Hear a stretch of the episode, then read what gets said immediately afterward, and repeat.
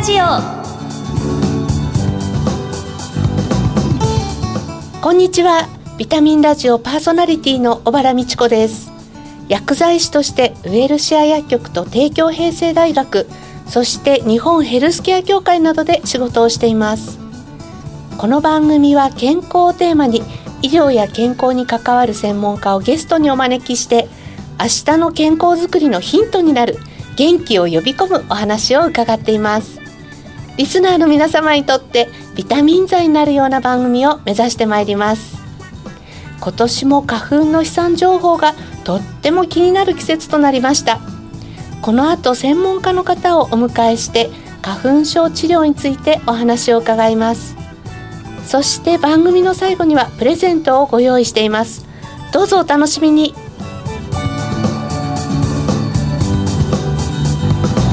ビタミンラジオこの番組はお客様の豊かな社会生活と健康な暮らしを支えるウェルシア薬局の提供でお送りしますビタミンラジオ早速今月のゲストをご紹介いたします日本医科大学耳鼻咽喉科教授の大久保公弘さんですよろしくお願いいたしますよろしくお願いします。今月の特集テーマは花粉症の治療です。1回目の今日はコロナ禍での花粉症治療と題してお話を伺います。なお、感染予防対策でスタジオではパネル越しにお話をしてまいります。早速なんですけれども、はい大久保さんのご略歴とご専門、そして現在のお仕事などお伺いできますか？はい。えー私は日本医科大学を1984年に卒業して、1989年からアメリカの NIH というところで、えーアレルギーの研究を行っていました。で、帰ってきて、また日本医科大学で耳鼻咽喉科の医師として勤務をして、現在日本医科大学附属病院、えー仙台にあるんですけど、そこで、えー耳鼻咽喉科の部長として仕事をしています。日本医科大学はちょうど根津神社の前にある、今リニューアルされて、とってもいい感じの病院で、私もあの大好きな病院なんですけれども。ありがとうございます。はい。今、花粉症とか、まあ、耳鼻咽喉科中心にお仕事されてると思うんですけれども、はい。これからの季節、まあ、私も含めて花粉症は毎年困ることなんですが、この花粉症っていうのはそもそもどんな病気と位置づけられてるんでしょうか？えーもともと人間の体には異物を排除するという機能が免疫として備わっています。その異物というのはもともと害があるもの。例えば今ですと新型コロナウイルス、あるいはばい菌、細菌と呼ばれる菌などの害を持ったものに対して排除するための機能なんですけれども、実は近年になってきて、害のないものに対してそれを排除しようと。それがアレルギーということになります。花粉症とは花粉を異物と見立てて、それに対するアレルギー反応が生じる。花粉が入る鼻、あるいは目、そして皮膚が擦れても皮膚炎などの症状を起こすということで、花粉に対するアレルギーの症状が花粉症ということになります。一般的にはくしゃみで吹き飛ばす。鼻水で洗い流す。はい鼻詰まりで体の中に入れなくさせるという花粉に対する防御。もう一つは目が痒くなったりするとこう擦って取ろうとしますし、涙で洗い流そうとしている。やはり花粉を体の中に入れない、外に出そうとするっていうのが免疫の働きになっちゃなんか人間の体って偉いですね。う。そうですね。ただ、本当は悪いものに対して免疫だけ働けばいいのが、だんだん生活様式が変わって綺麗になってきて、えー害のあるものが少なくなってきた。このために花粉症のようなアレルギーの病気が増えてきたということは言えると思います。花粉症の兆候が見られた場合なんですけれども、はい。まあ、何かを受診していけばいいんでしょうか？実際には耳鼻咽喉科は最も多いんですけども、はい。えー目の症状がひどい方は眼科ですし、えー皮膚の症状がひどい方は皮膚科。あるいは全体的に悪いような場合は、まあ、喘息などがあってですね、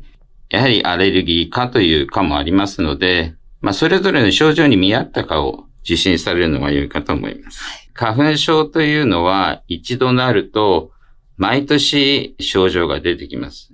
このため、およそ大体あの花粉の飛び始めって決まってるんですけども、まあ2月の13日、バレンタインデーのあたりから東京は飛び始めるんですけれども、えー、毎年症状が悪化する頃の前には行った方がいい。なかなか気づかない場合、えー、重くなってしまった場合などは、早めに受診をされないとなかなかその症状が急に良くならない、いうことになるかと思います。実際にはいつたくさん飛び始めるか、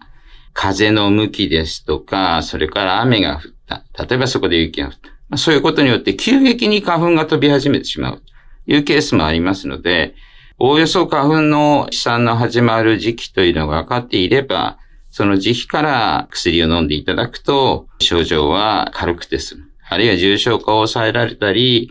えー、そんな長い期間飲まなくても済むというような症状の抑制効果というのが高いんだと思います。環境省のホームページでも花粉の予測というのはされてますので、外に出て外出の機会ですとか、そういったことをちょっと気にしておくといいかもしれない。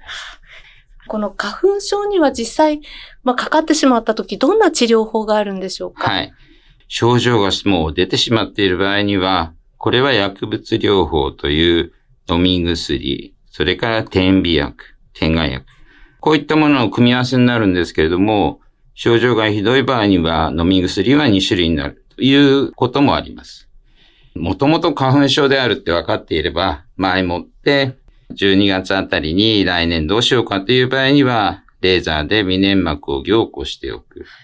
まあこれはあの、目には効かないんですけど、鼻の症状としては、夜眠りづらいといったような症状がよく取れると思います。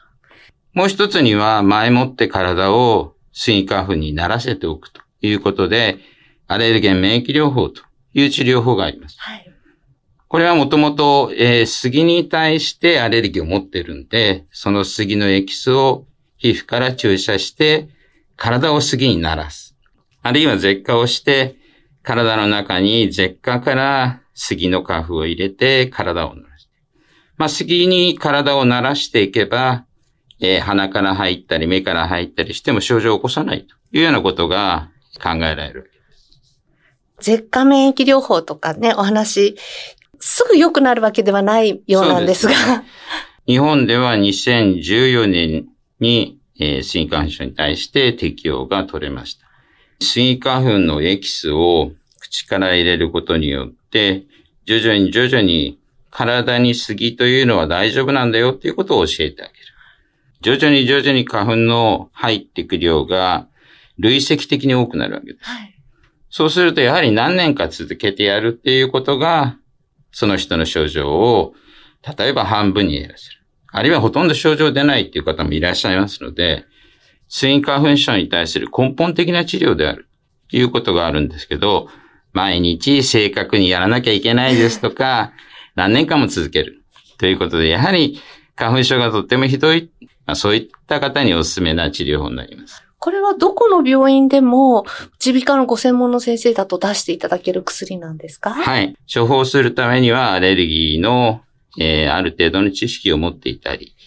処方に関して、ネット上で今はいいんですけども、その処方するための使っていいですよっていう証明を受けるということもありますので、はい、えー、今かかっている耳鼻咽喉科の先生にやっていただけるかどうか、それはお聞きになって、はい、ぜひ始めてもらいたい治療法になります。そうですね。実際に杉の花粉っていうのは、我々のところに来てるのは20%程度、都会にはですね。そうなんですほとんどが山の真下に落ちる。ただ山は、あの、土なので、実際には土に落ちた花粉っていうのは舞わないんですけども、一部コンクリートがあったりすると、やはり局地的に症状が悪化するケースっていうのはどうしても出てきます。この花粉症の症状を抑えるための市販薬っていうのも、この時期特にね、あの、目立ってくると思うんですけれども。はい、薬局さんで売ってるお薬というのは、スイッチ OTC という医療用から転換したお薬。ですから、医療用と同じ名前のお薬が、今薬局で買えるわけですから、前もっての、そのお薬を前に飲んでいれば、同じ名前の薬を買ってもですね、同じ効果を得られると思うんですね。あとは複合薬。いろんなお薬が混ざって、えー、花粉症にも風邪にも効きますよというような薬剤ありますので、はい、その場合には自分の症状を言って、あるいは今持っている持病などをお話ししてですね、薬剤師さんとよく相談して、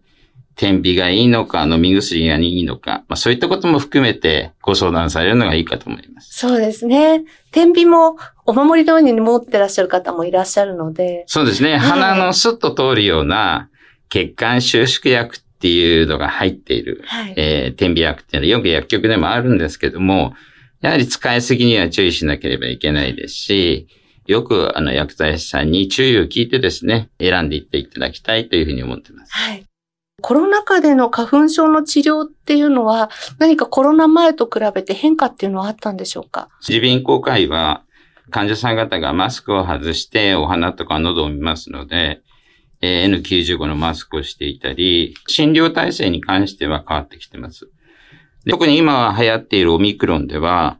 鼻水と、それから喉の痛みということで、耳鼻咽喉科を受診するケースっていうのも非常に多くなってきています。ですから我々は今年初めて花粉症デビューですっていう人と、は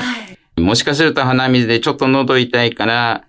えー、新型コロナウイルス感染症のオミクロン株かなっ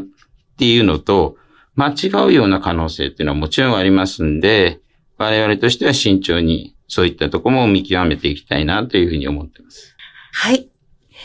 ゲストは日本医科大学耳鼻咽喉科教授の大久保公弘さんでした。貴重なお話をありがとうございました。ありがとうございました。次週また続きを伺いたいと思います。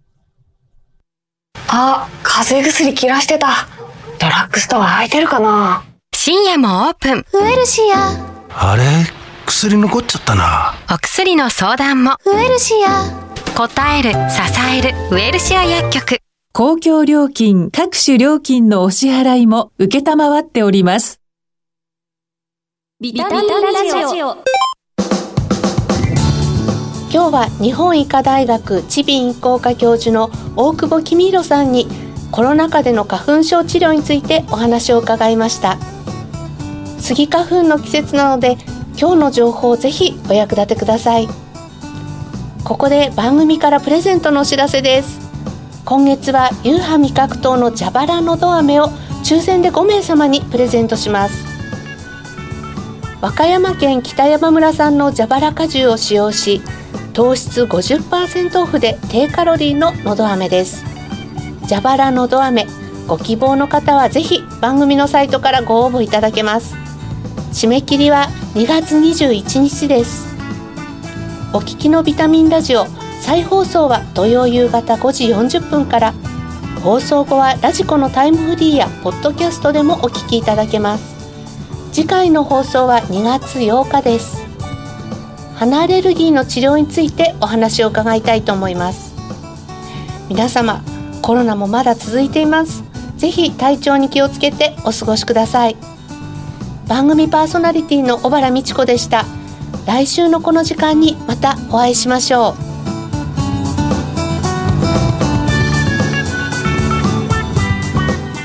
ビタミンラジオ